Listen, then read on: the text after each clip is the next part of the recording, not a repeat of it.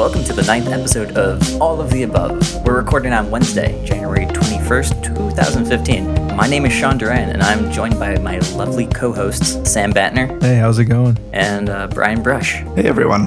This week we are pumped to have a wonderful guest on the show, the single person behind Desk, the distraction-free writing app that was handpicked by Apple as one of the best apps of twenty fourteen, which is quite an accomplishment, Mister John Saddington. Hey guys, what's up? Thanks for having me. Thanks for joining us. Oh, I'm so happy that I didn't even wait for you to ask me. I'm, I'm just, this is school. Just to get things a little bit started and uh, to get people acquainted with you and have us acquainted with you, uh, could you tell us a little bit about uh, who John Saddington is and possibly what Desk is? Yeah, sure. So I am an Asian male. I am... It's a no, good start. Yes. I am thirty-two. I have been married ten years this year. Congratulations. Thank you. Yeah, congrats. Yeah, it's a decade, decade mark, a big deal. That's kind of my, one of my most significant accomplishments, um, is staying married, happily married. I've got a eight and a four-year-old, uh, two two girls, uh, Rowan and Arden. Oh, those are awesome names. Yeah, Rowan Easter and Arden Bell. But beyond that f- kind of family world, I uh, have been a software engineer for seventeen years. If you do the math, it means I started working professionally at fifteen, and that would be true. I started a, as an engineer for a Dow thirty Fortune fifty company, actually, when I was fifteen, and um, wor- worked for a long time. I was, it's funny, I was uh, earning money, you know, when, when most of my friends were, you know, out, out in the summer playing, doing st- cool stuff with girls, and I was stuck in a cubicle and uh, just really loving life, I guess, but no, not really. Went to uh, Georgia Tech, promptly failed out of their computer science program, and... Uh, probably? How do you? Uh... no, I, I I failed out of their computer science program and uh, thought I was going to be a college dropout. I, I should have been a college dropout, but conned my way back in and somehow managed a Bachelor of Science of like the most liberal arts degree at, at Georgia Tech. And then uh, became an engineer, uh, continued to become an engineer and kind of work up the corporate ladder, became an executive in the Fortune fifty um, when I was twenty-five. Then I left to, uh, and that, that, well, that was terrible, but then I left to do entrepreneurship full-time, starting around two thousand seven, two thousand eight. Since then, I've done a handful of start- startups, um, three bootstrapped, three venture-funded. I've had some exits, and um, I've had a hell of a time. So now I'm an angel investor, entrepreneur, and uh, continue to build software um, just because I will never get old. It will never get old. So that's it. I have two master's degrees as well, one in education. Um, so I stay really, really busy. Wow. As somebody who's working on their master's in education, that's uh, awesome to hear. I had no idea about that with you, but you also, I think, have just made me realize that I have wasted uh, potentially many years of my life at this point. Well, I, I, well, I can't do anything about that, but what we can tell our, our listeners is something that I think is, is really vital and important is that Uh, one of my mentors very early on in my life said, um, John, we're not getting much older, and we've all heard that a thousand times over, but I don't know why for that one instant it really struck chord, and I realized I really got a very quick quick sense of my mortality. And ever since then, I said, I, if, if I'm going to be doing anything, I got to go hard. I can't waste any time because I'm going to be dead really quick. So I've just tried to accelerate um, everything that I possibly can do to, to have a very full and fulfilling and um, joyful life. So I run hard, um, but I really, really love what I get to do. Yeah, no, and that's a great perspective on life, in my opinion, especially if we think about the fact that we are supposed to sleep the eight hours that is recommended. That is one third of our life. So you only have really two thirds when you're active and can do something. So being able to pick up the pace and run out and pursue your passions is incredibly important. Agreed. Agreed. I, I know I'm, I like sidetrack on pretty much everything, but so I, so I invest in these companies, and one of the, you know, the few things that we, we coach our, our new leaders, a lot of these young people. Um, and we're all, we're all still young, so I don't know why I'm talking to young people, but younger people, first-time founders, is you know if if you're gonna if you're gonna build a company, if you're gonna do anything very serious like this, then stop f***ing around on Netflix, uh, like because uh, Netflix is cool, and like Hulu and all those other you know YouTube and. and all those cool social networks, but you can give up those things for like a brief period of time, especially if you walk through an accelerator program. you can give that, that up for twelve weeks. And think, just think of all the hours that people spend on, on Netflix and all those cool things, and instead of building their dream. Um, and you say it that way, and you know everyone nods their head. They're like, yeah, that's obviously. But then you you, you, you encounter so many people who are not happy or satisfied with their life, or they're complaining, and they say, so what are you doing when you get home after work? Oh, I'm, I'm nodding off or doing whatever, just you know messing around. Like, so you have no one else to blame except yourself. Um, anyway, yeah. Well, is that what you um is that what you do at the the Iron Yard? Is that uh, you sort of help coach with the accelerated programs? I know I've, I've seen some videos, sort of like teaching people like, hey, you don't know anything, here's how to code. Yeah. So the Iron Yard is a half accelerator, half education. We accelerate companies, kind of um, Y Combinator. Um, Uh, t- TechStars model, twelve weeks, send, give them some investment, lots of mentoring and coaching, and we help them raise their next round and really scale their company. In the same way we do that with students, um, we pe- give people an opportunity to do twelve weeks of a serious, intense boot camp training in software development, and uh, they're job ready after twelve weeks to, to go start kicking ass at being a software engineer. And uh, it's been amazing. I mean, just the life change that we can create within twelve weeks. It's, it just it makes your heart skip a beat, um, especially for people who have really never properly worked in the technology world.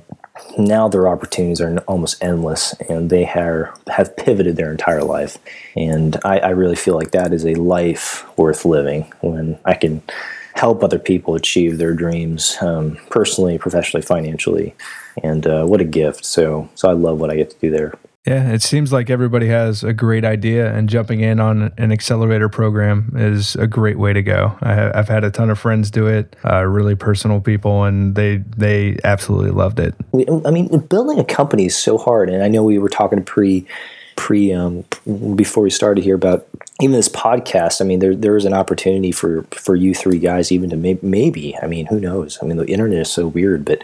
Like, take up this this podcast, this small idea, and do it full time. That is not a crazy idea. Um, but the thing that, you know, with any company is what we tell everyone else, you know, what I tell everyone is get as much help as you possibly can. It's so hard. So an accelerator can do that. You give a little bit away to the company, great. I mean, not not not anything at all. But you get this wealth of experience and networking and mentorship and coaching. And it's so hard to create a company. You need all the help you can get. So um, that's that's that's why those environments work. Yeah, and that's always one of the interesting things when hearing about these uh, programs is a lot of people perceive them as, oh, I have to give up a part of my company or a part of my idea, when really it's you're asking somebody else to invest time into coaching you, and your payment for their investment is that little bit of your company.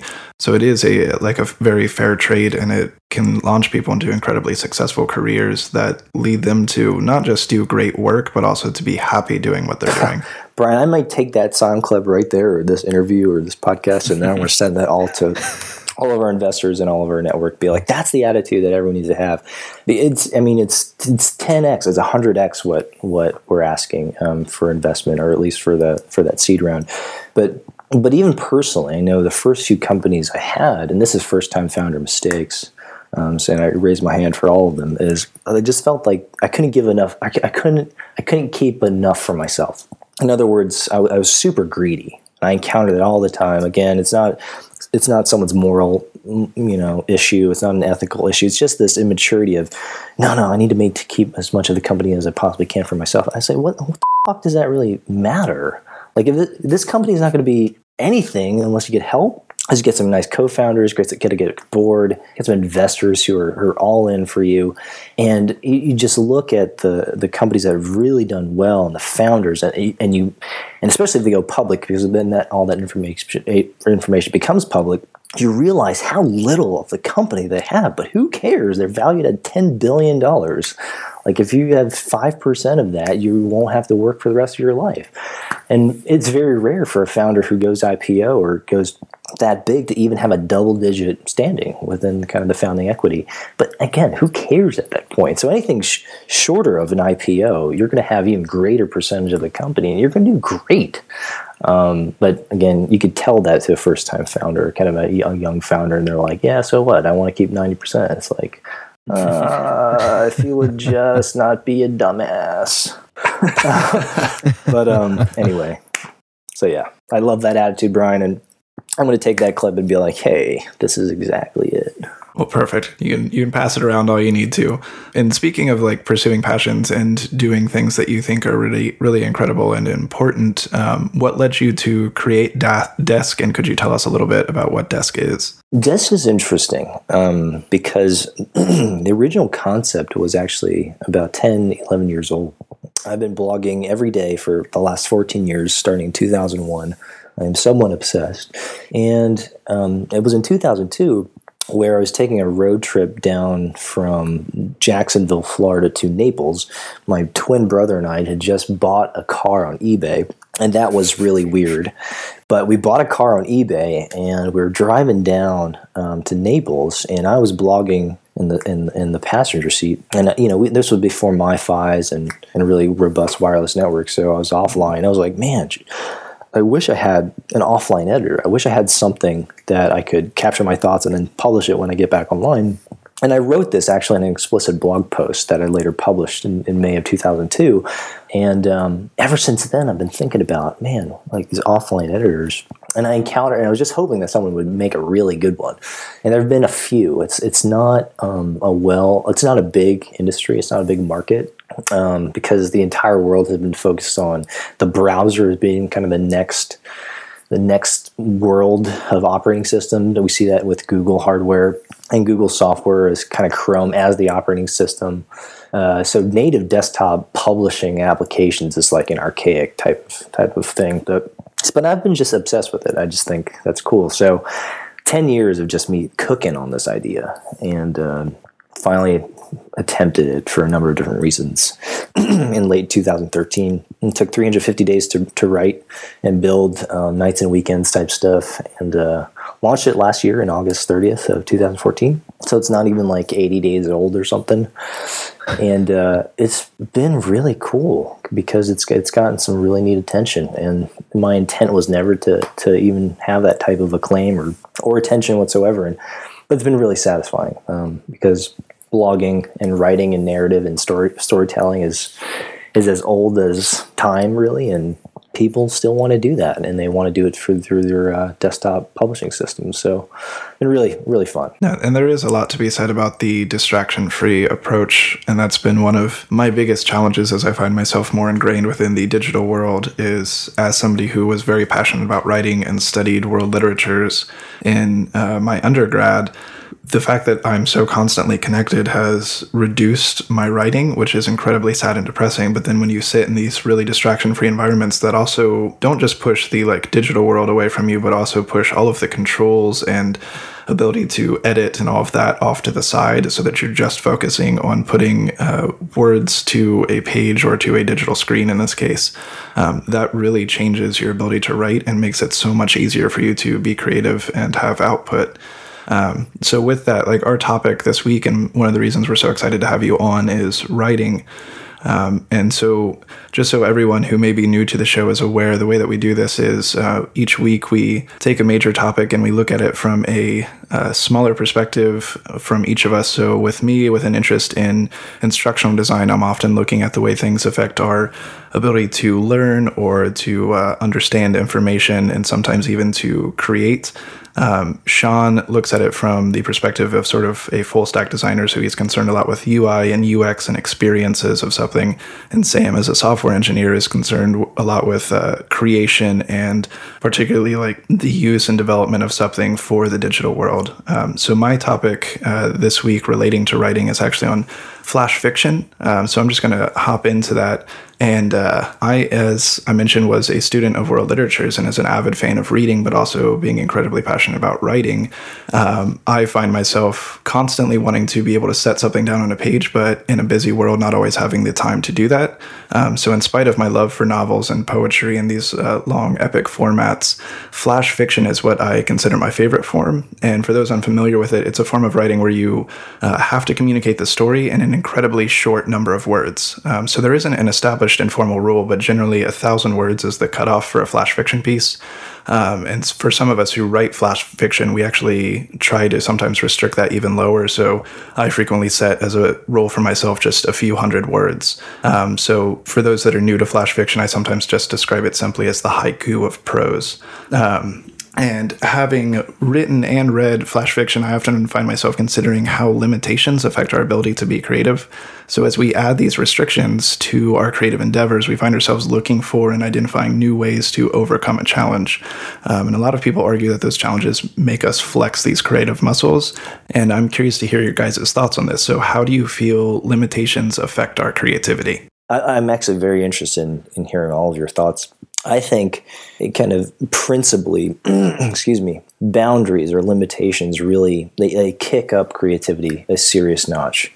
Um, because chaotic creation is not exactly, I, I think those things are asymmetrical. I think without without boundaries, it's it's just chaos. And some would argue, you know, even semantically, oh, well, chaos is kind of a form of art. Well, not really, because all art is using utensils and tools, and there's an order and a system, um, even if the creation itself doesn't appear like there is a natural or um, or systematic approach. It's still, there's a system to it of the way that we use our hands, our physiological approach, our mind, and then the utensils that we actually use to create them. And so that, that there's order there. Um, and that's why I think things like Twitter really take off, because in many ways, at least in the beginning, one hundred forty characters, that is a creative boundary marker. That is a limitation. And people just, they flock to it, um, no pun intended. Um, and they like that. The problem is, is that limitations and boundaries, especially for creative people, they need to keep changing. And that's where we get things like spam in Twitter, or, you know, marketers who kind of take over the world, and now Twitter is no longer cool um, or even effective. Excuse me. And so I, as an artist and creative myself, I'm constantly trying to evolve the boundaries, not just my point of execution and the things that I create, but I'm always trying to change my entire environment. Um, otherwise, I get stale. Um, and while we're on the topic of Twitter, I quit Twitter actually officially um, last week, um, just because it, it's a, it was a new time for me to to to, to really create a new boundary for, for how I interface with the world. And I've a lot of people have emailed me and said you're f***ing insane, because why why would you give up one hundred eighty thousand followers on Twitter? And I'm like, well, um, because I mean, I can do whatever because I can do whatever I want. Um, but the art or being creative or being productive, um, that is more important to me than uh, you know one hundred, one hundred eighty thousand people following me on Twitter. So I, I think oh man I, could, I couldn't preach hard enough on just how limitations just make you. Just really up the, the creative creative notch and scale. So totally for it. But the key is just continuing to evolve and, and iterate on what those might be. Yeah, and I know on a recent podcast, uh, the Pro Guide that you were on, you had mentioned that some of the people who first embrace a technology, or in this form we could say embrace a like limitation, are often the first ones to leave. Um, and that is really interesting to see. And it's sometimes that those people that are the first to, to embrace are the ones who are also looking for new ways to innovate or new challenges to tackle. And so that's that might be why they are the first ones to leave. Um, so it is pretty true that sometimes these creative limitations, you have to step outside of them, which is why I love, after writing flash fiction nonstop for a while, just looking then back to a novel or a longer piece and seeing how that challenge I can look at from a very new perspective and have a whole new set of tools that I'm prepared to use when looking at it. Yeah, absolutely. Um, so, Sam, do you have any thoughts on uh, how limitations affect your creativity, especially from the perspective of a software engineer? You may be looking at limitations such as functioning from only one device or having to deal with the uh, creative challenge of working on multiple platforms. So what are your thoughts on this limitation? It's great having John here, because it, I feel like him and I would agree on a lot of things when it comes to this. Uh, you're, you're like you're like a lonely island on this tribe here, right? Because you're yeah. the only software guy, like or properly software guy. You're a brave man. yeah, it's it's it's been pretty fun. So yeah, we'll we'll see we'll see how it goes, as long as we can keep this up.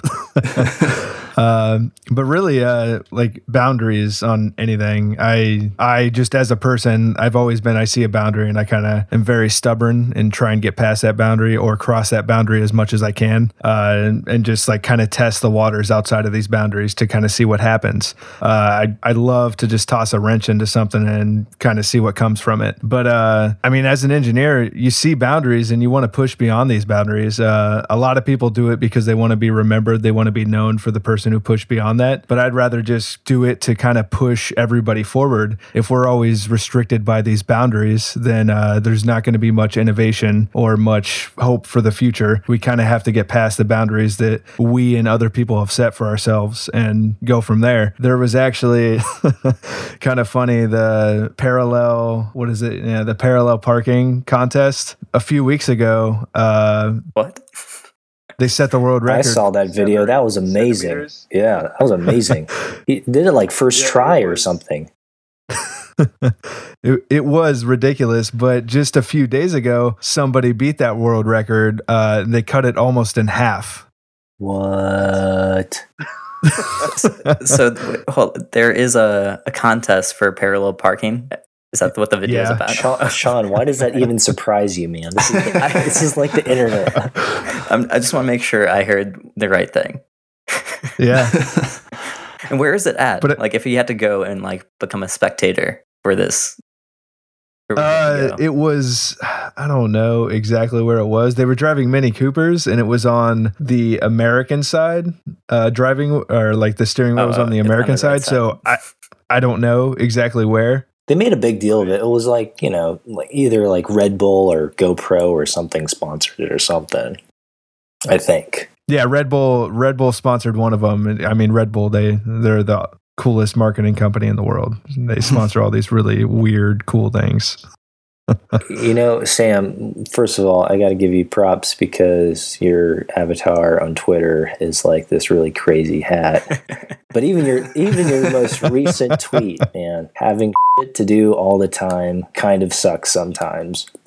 I think that's I think it's I think it's really relevant to boundaries, because having, you know, stuff to do all the time, that's boundaryless, and that sucks, you know, and you need boundaries in your, even in your day, to to really make sense of it all. So how how relevant. Yeah. Earlier today, uh, I actually had saw that tweet and favorited it because I know Sam and I have both been hectically running around, and sometimes we just need to know when to turn the switch off and say no to something, um, and set not just boundaries in our creative endeavors, but also just in our lives so that we can focus on the things that we are interested in terms of our creativity. But Sean, what were your thoughts on this sort of topic and the lim- setting of limitations? I have none. None? No. Um, I was actually going to go into the, the whole protecting your own time aspect. Like if, if you uh, don't have a focus on your life, not just in writing, but in, if you don't have you protecting the time that you have here on the earth, just like, at, like in the beginning, John, you were saying like there is only so much time you have left. You're only young for so long. And I know last year I had I don't know, three or four people, I think. Lost count. Uh, people just die that were really close to me, and that sort of hit home really hard. Um, just like I have no idea how long I'm going to be here, and I want to focus on the right things to work on and experiment productively, not have just like a, a blank canvas. Which, like, if you ever open like Illustrator, you're, you're just like, here's an artboard that's huge and unlimited, but without like that kind of restraint and having like dimensions to what you're going to produce. Then it's sometimes like overwhelming, and you don't get your best results out of it. So. I, th- I think, Sean, though, you, you hit on like the ultimate boundaries, life and death, which we don't think about, but those are the ultimate boundary markers. You you are born and then you die, and but everything in between, we don't we don't oftentimes think like, okay, I, I, there are some boundaries here, and I have to use what I've got to to do really important work. So yeah, like my I. My dad works in hospice. Um, he's a chaplain hospice. So he, he every day his job is to help people die with dignity and uh, to counsel the families of, of those who, who have passed. And so that that's his, that's all his work is, is identifying the boundaries and being at the very end of one and, and really trying to figure out or at least counsel people through that process. So absolutely, man, that's you've really touched on pretty much the big one.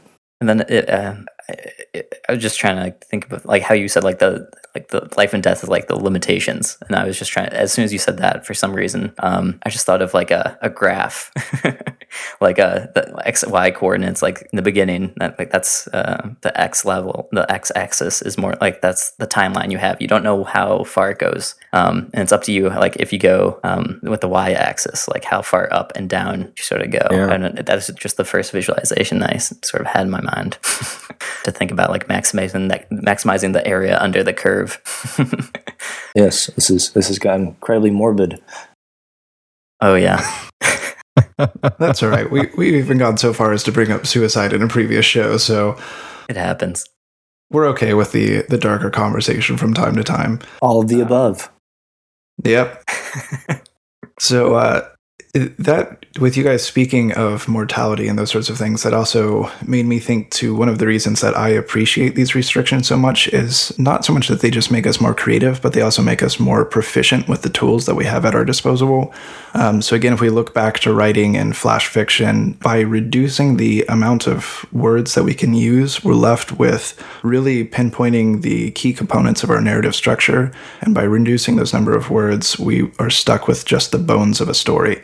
And if we spend that time and get really proficient with identifying what our narrative structure is, what our turning points will be, who our characters are, and how they interact with each other, then when we do look at some longer piece or even something outside of writing, we are more prepared to use our tools more proficiently, which can mean that we actually save time in the long run, that we aren't spending so much time focusing on just dumping stuff onto a page and then editing and then dumping more onto a page and then editing again. But instead, we're putting down just the absolute essentials, and that proficiency means that we can accomplish more within the really short lifespans that we do have. So proficiency, to me, has always been one of the biggest uh, advantages of these creative limitations. But Sam, I'm going to have us jump over into your topic, which is uh, fluency in code. So do you want to go ahead and start discussing that with us?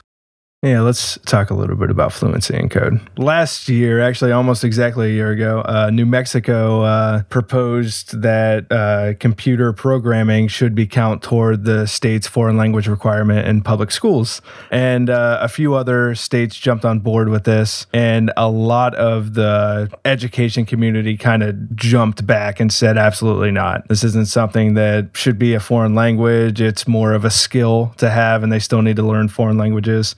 But uh, it's kind of funny because in, in two thousand four, Stanford, uh, they actually published a document that was named Programming as a Second Language. And it wasn't until ten years later that this actually became a thing uh, in an actual like political issue. So really, like, what do you guys think about pr- a programming language being considered a foreign language? Is it is it yay or nay, or is this not something that we should even worry about?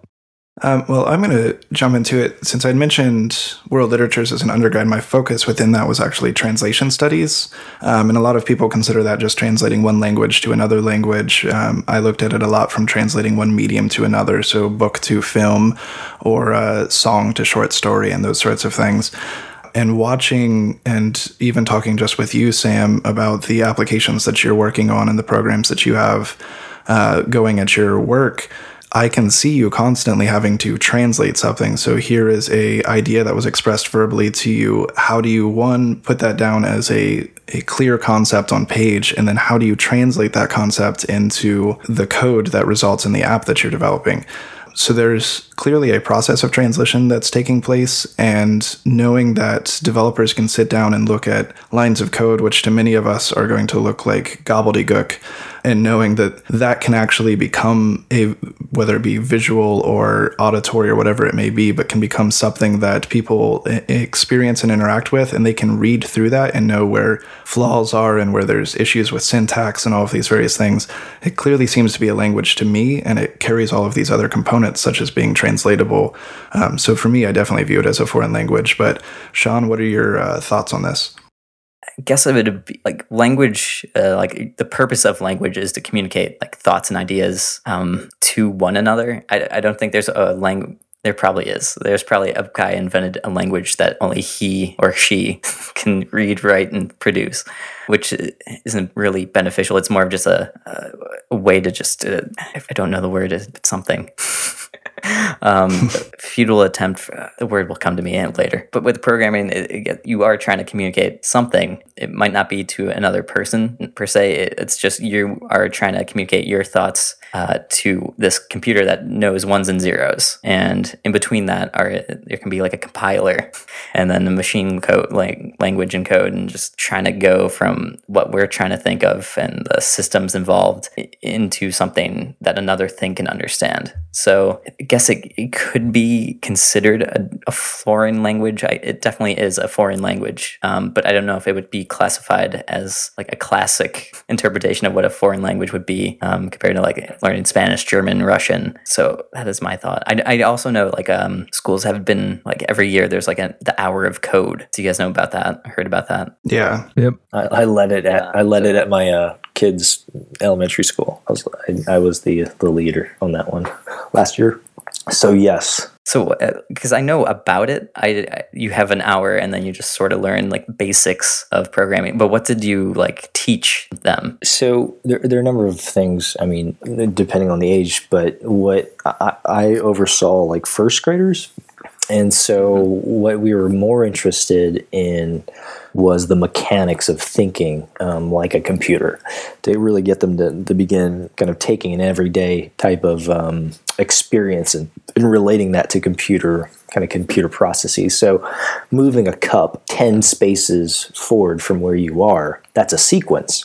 And then trying to move right and left and right and left, and you're, we're just we're just trying to create a, a relationship between moving that cup, you know, ten spaces forward, two right, one back, and that's how computers think, is this very sequential order, at least in very generalized terms. And the, you can make it very fun, and so they they don't even really know that they're le- learning basic sequencing, which is uh, fundamental to programming. So that was awesome. I mean, that that hour went real fast, and then kind of scales, and you, there's some online stuff for older stu- um, you know students to to engage with software programming for the first time. And I think the in principle the idea is great. Um, the problem I think in, is that most people don't know to, what to do after the hour of code, and so it's like a one-time yeah. thing, and everyone's like kind of left, you know, with their arms raised and like, so what now? And I think that's unfortunate. There's like no post one hour code kind of curriculum or, or culture that's been developed. And, and uh, I think that needs to be remedied. But anyway, that's way off topic. Uh, so I'm going to answer this question because uh, I have thought about it a lot. If I'm to stay true to the question of is a second language, I think I could argue that it's not. Um, like, because it, it would probably be more of a dialect, uh, if I'm thinking like properly in terms of language and linguistics, because mm-hmm. it's, I'm still using English to write software, um, code, not, um, you know, Japanese, which would, I guess, historically be classified as a second different, um, semantically, grammatically different language. But beyond that, and I, and I don't, that argument right there, I don't think anyone really gives a shit. But I think the more important question is, should everyone learn to code? Now, that's kind of like at the the foray, the front of all of these things about how to code. And my wife and I have had tons of conversations. And I think what, what people get tripped up is, in, in terms of this argument, is is they have to you have to be able to relate it to other professions. Um, how I see software, especially in today's connected, technology-driven, ubiquitous world that we live in, is that software is should really be treated more as a liberal art, which is really very a very Jobsian approach, Steve Jobs approach to to to classic uh, schooling, is that everyone should learn.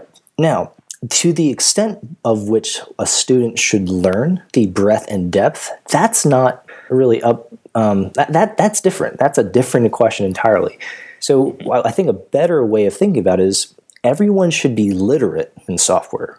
Not everyone needs to be fluent. And I think that's the key distinction. Just as I, I, I think everyone should be literate in basic reading, writing, arithmetic, not everyone needs to be fluent or or show vast expertise. And my wife is actually an English major, English literature major from, from U G A. And she goes deep into the writing, historical uh, understanding of, of, of, of, you know, of, of English and literature. And like, I don't give a about that, but I can, I can, but I can read the books that she studies. So I'm literate in those things, but I don't need to be fluent. I don't need to be an expert. And so in the same way, I think everyone should be able to interface with software and be able to tell what maybe even a basic object is, or at least follow the sequence in. But do they need to be super fluent and then become a software programmer? Like, absolutely not. Um, So that's where we've landed, at least personally, and then kind of as a family. And so I hope um, we're now homeschooling our oldest. And so we're having her interface with software. If she wants to be like go super deep with software like her dad, that would be awesome. It would be amazing. My heart would just be so bursting with joy. But if she doesn't want to and, and she's literate, man, that's a win too. So anyway, that's my answer to that.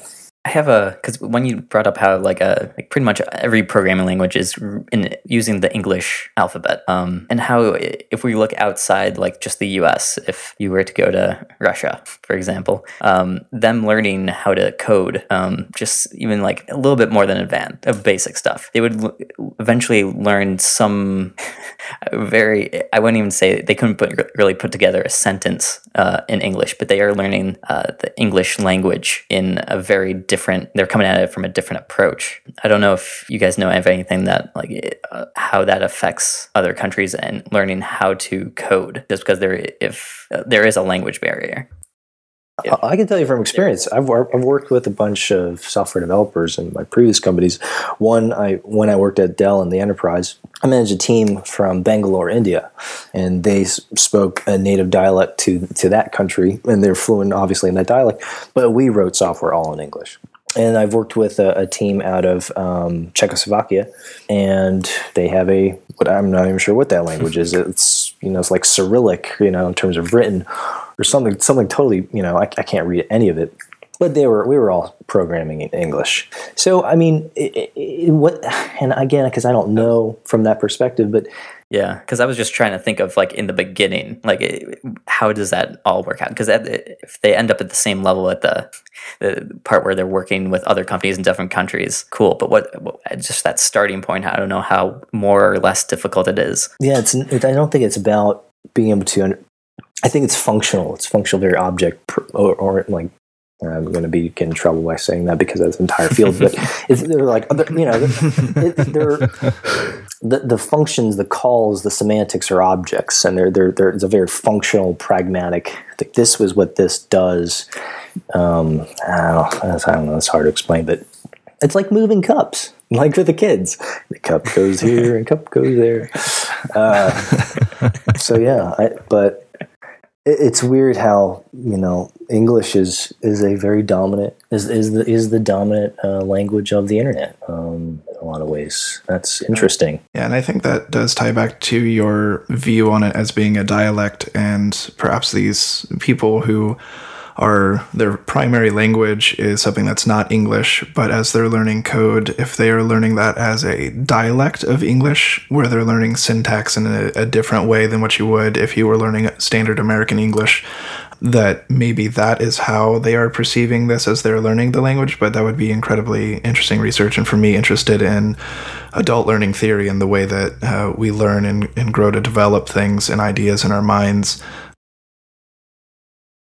Sean's question is something that now I'm going to spend way too much time probably pondering and end up looking into a whole bunch of research on. Brian, are you the guy that's like, you rabbit trail on Wikipedia?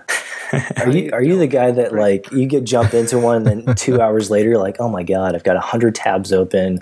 I've clicked every link on Wikipedia. Are you that guy? Yeah, and I've probably ordered like twenty of the books that are referenced throughout Wikipedia for me to read that week. So that's so funny. Yeah, seven clicks to Jesus. Is that you play yeah. that game a lot? Yeah, that is. Uh, that's how I try to like get out of the, the Wikipedia hole that I've dug myself into. Is uh, start playing Seven Clicks to Jesus, which, if anyone's not familiar with it, is where you strategically click links on the Wikipedia article until you land on the page for Jesus, um, which you can also do for like Kevin Bacon as well with the six degrees.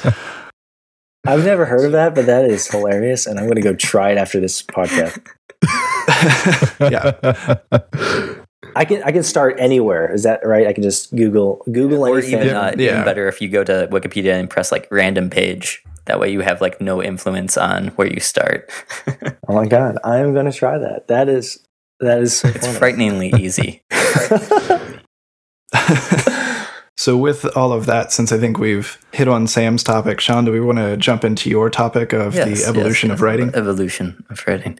This is just, just more thinking about like um, using like Desk, the app, and how listening to your podcast on uh, the Pro Blogger, Pro Form, Pro Pro Guide. Sorry, I cannot read my notes.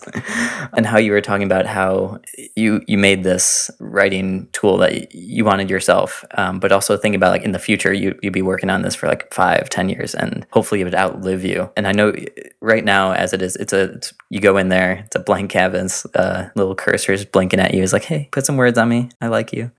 Yeah, it's super Spartan, right? Yeah. So right now it, you're just uh, writing words, and you can put pictures in there and embed videos depending on the platform that you want to publish to. Um, and how you were talking about, or have in some instances, uh, some places, um, how you've been blogging just for like for fourteen years, and you're uploading static H T M L pages. And now we've come so far, we have like content management systems and lots of doodads. So just thinking about like five, ten years out, which is a little bit hard, just the future of how we write. And I just watched uh, this uh, talk by Brett Victor, if uh, you guys know about him. If not, I'll, I'll send you guys the link. Um, it's, it was called The Humane Representation of Thought, which is, it sounds like a very pretentious, pretentious, pretentious? I can't say that word right. Uh, pretentious. pretentious. Yes. Pretentious. Pretentious title. Um, but it's just uh, how humans have evolved to get thoughts out of our minds using symbols uh, such as letters, numbers, uh, letters, and then with numbers there was like Roman numerals, but then that uh, we use like Arabic uh, numerals, which is helped us to develop like more complex forms of mathematics. Because if you ever try and subtract Roman numerals, it's it's not like the easiest thing. And then he just goes on and saying like right now we're sort of stuck. The tools that we have, we have like a keyboard and mouse and touch screens, uh, which allow for only certain kind of inputs, which which then produce only certain kind of outputs. So just thinking about the future, like uh, not being limited by text, but also like uh, like dynamic models that. So first of all, you've anyway. you've totally, you've like totally slain Brian, because the Vimeo video of this I found at the Humane Representation of Thought, the uh, the the kind of expanded notes section, Brian, has about ten thousand links on it. Um, so good luck. You'll, you won't be doing anything else for the rest of the week. Um, that looks like it, it's a fifty-six minute uh, video. It looks wildly interesting. So I, I think I'll, I'll definitely take a look at that as well. Yeah, bookmark that. But to answer your um, question, uh, I don't think writing will change much at all. Um, because I don't think it has changed, and I don't think it will change, um, and I don't think it necessarily should change. It, writing is an art form, and so in that way it is classic, um, and in its truest form, I don't think it can really be adulterated. There's a very clear tie between using our natural utensils, which are our, our, our eyeballs and our hands and our fingers, our digits, and connecting them with some physical um, non-animate utensil or object or tool, a pen, a quill, um, a pencil, and then some other object, which would be kind of the writing surface. And Desk, in many ways, is as clear-cut and as Spartan as you possibly can, as close in terms of proximity to that original form as you possibly can in terms of the digital space. I don't know of any other way that you could possibly get any closer. And I really wanted to respect that, because writing, as we all know, is really fucking hard to begin with. So adding any distraction on top of that is really like, you know, suicidal.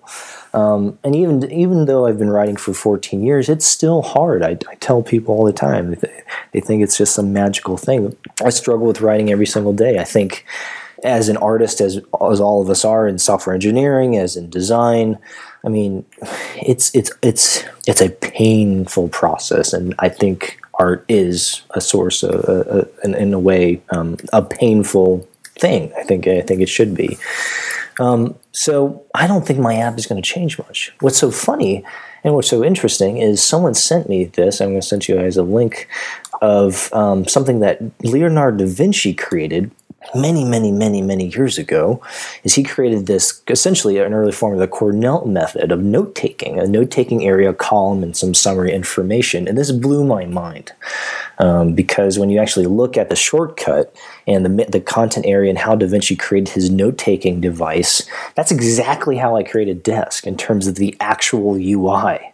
Um, and I, I I would love to have taken credit for being Da Vinci-like, but I, I can't. I didn't. I just I came up with that design on a paper napkin sketch, and so my mind was blown because all things new are just somewhat of an iteration of something something old, and so I'm, I'm completely unoriginal. And in that way, I really it really was validating to me um, that I, I didn't come up with something new. That I I have just been repeating a kind of a, a, an, an approach to writing, to capturing ideas that um, that that works, that is effective, and who cares if it was Da Vinci or just Joe Schmo? But it, it just works, and so I was really humbled by that, and I thought that was that was really cool. So um, as all you know, as innovative or disruptive or quote unquote, you know, you know, whatever that people are, I, I really there are very few things that truly, by definition, can be ever innovative, um, and writing will never be,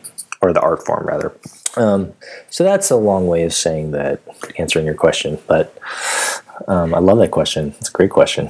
I was going to say, with all of that, it makes me think too how there's this whole concept of feature creep in terms of app development, where since the user base is constantly asking for and demanding something new happens, developers often just look for some crazy new thing to add in for the sake of appeasing them.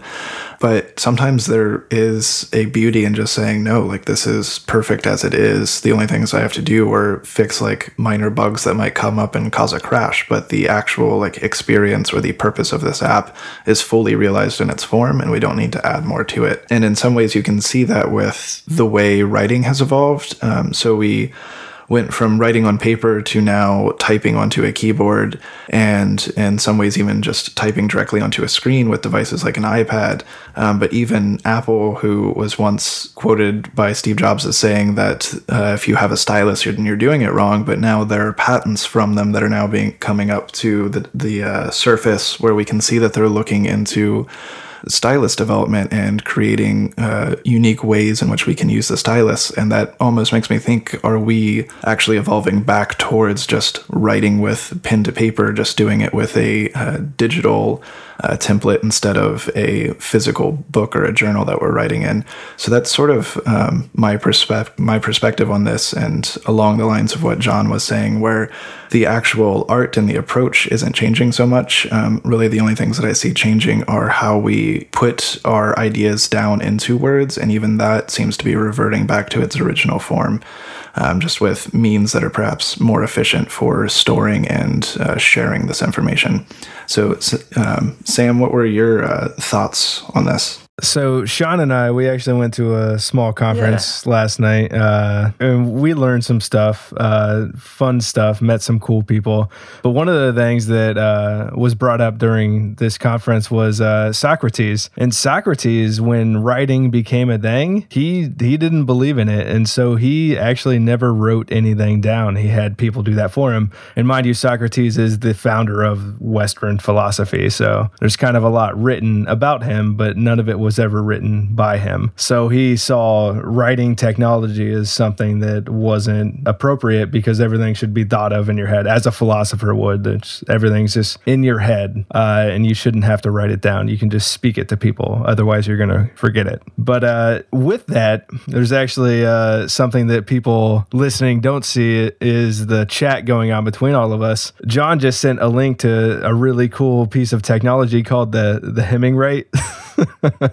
Which is a distraction-free digital typewriter. And that could possibly be what writing will look like in the future. If you're going to share that with your with your uh, your, your subscribers, uh, it is a very funny and yet interesting um, Kickstarter project, and it is it is mobile. You can actually carry it just like a briefcase, and I think that is silly as all get out. But I think there's something honorable in the attempt. Um, it would be interesting to see how it plays out, because Kickstarter projects are weird.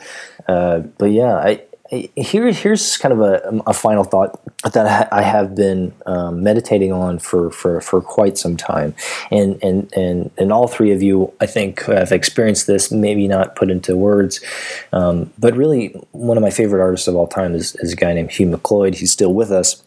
He's a he's a cartoonist. And um, he got his, he really became famous um, by, and many of us have seen his work, but he became famous um, by using a black pen on on the back of business cards. And um, he would just take a, he would just draw designs and kind of these cartoons on the back of, of, of used business cards. And uh, he doesn't need anything more than that, a, a small canvas, a business size size card uh, canvas, and a black pen. And he has a, an entire career on this. But he came up with this idea that the more talented someone is, the less they need props. And I sat on that. The first time I heard that was four, five, six years ago. And I've sat on that for a long time. And I realized that um, as I grew as a software professional, Um, as I grew in my expertise and command of the software language and, and the protocols and, and, and things like that, the less dependent I became on tools and platforms and uh, essentially shortcuts. And the more I relished, the more I desired simple tools. Basic text editors like Sublime Text, um, with all, without all the libraries hidden inside or all the shortcuts.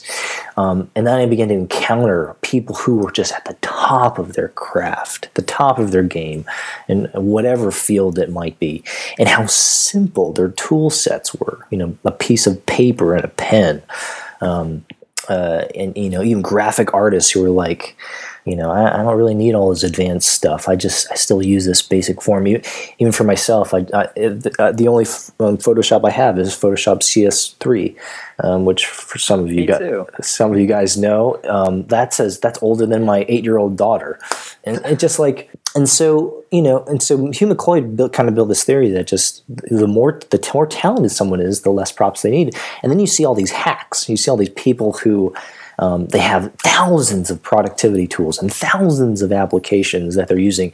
And then you, you just drill down into their expertise or their art and their craft, and you see their, that they're shit. And that they, they have hidden themselves behind all these layers of technology and systems and productivity tools. And, uh, I, um, man, it's been really overwhelming for me to think about how quickly we can almost shortcut our own growth as an artist. Um, in, in any field, by adding layers of tools and utensils and technology um, to, to almost compensate for um, the lack of skill that we that we're trying to acquire. And uh, you know, Van, Hugh MacLeod uses like Abraham Lincoln wrote the Gettysburg, Gettysburg Address on ordinary stationery. Um, James Joyce um, wrote all all their work on a simple pencil and notebook. Van Gogh never used more than six colors of his palette. Like it's just these these exceptional artists who had just simple toolkitting, and um, anyway, just anyway. So, so I think that of that all the way back to writing. Like, what more do you need than a pencil and a piece of paper? Um, I think some of the the best work starts right there. Yeah, and I would say that we can almost see that perspective within your application um, because it is just getting down to the bare bones of what you need and how do you get your job done and not spend time with all of the frou-frou of uh, constantly like changing the look and the appearance or focusing too much on editing. There is this beautiful spot where it just you're writing and then you can click that preview and see what you've produced and then just immediately share that. And that's something that I think is beautiful about your application. And I think we can see that that concept or idea of getting back down to the simple form and not overdoing it. So with that, does anyone else have any sort of final thoughts for us? I know we'll be including a lot of the things that we've talked about, such as Hugh MacLeod, into our uh, show notes for everyone to see, uh, which his name, as we've just learned in our show chat, uh, is not at all what we would have expected the spelling to be. But do you guys have any final thoughts for us before we close out the show? I have a final thought that yes. might not be the final, final thought, but that I like this group and the three of you, and I hope you guys continue to do this because I think it's a very interesting interesting mix of personality. So I just want to encourage you guys to to keep at it. I think this is really cool. Well, thank you. That means a lot for us to hear, I'm sure. At least I'm speaking for myself here, but I assume that's true for uh, you, Sean, and Sam. Yeah, I think, Brian, speaking for all of us, it's it's an honor to have you on our show. So uh, I'm speaking for Sean now. So hopefully he is the yeah, same as both and I'm of gonna, us. I'm going to speak for John and say that... that it wasn't an uncomfortable amount of time spent with uh, three other dudes uh, virtually over Skype. Wow, yeah, it's been it's been over an hour. This is this is a little uncomfortable now.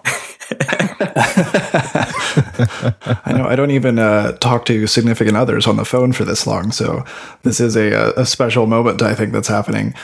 But John, where is it, just so that our audience can uh, find your work and find what you're up to? Since I know you're, you've left the uh, Twitterverse, as they call it. Um, where is it that everyone can keep track of the great things that you're doing? Yeah, my blog is is the best. It's John J O H N dot D O. So john dot do or john dot do is where I'll, I kind of do all my stuff. So which is probably the most clever U R L I've seen in a while.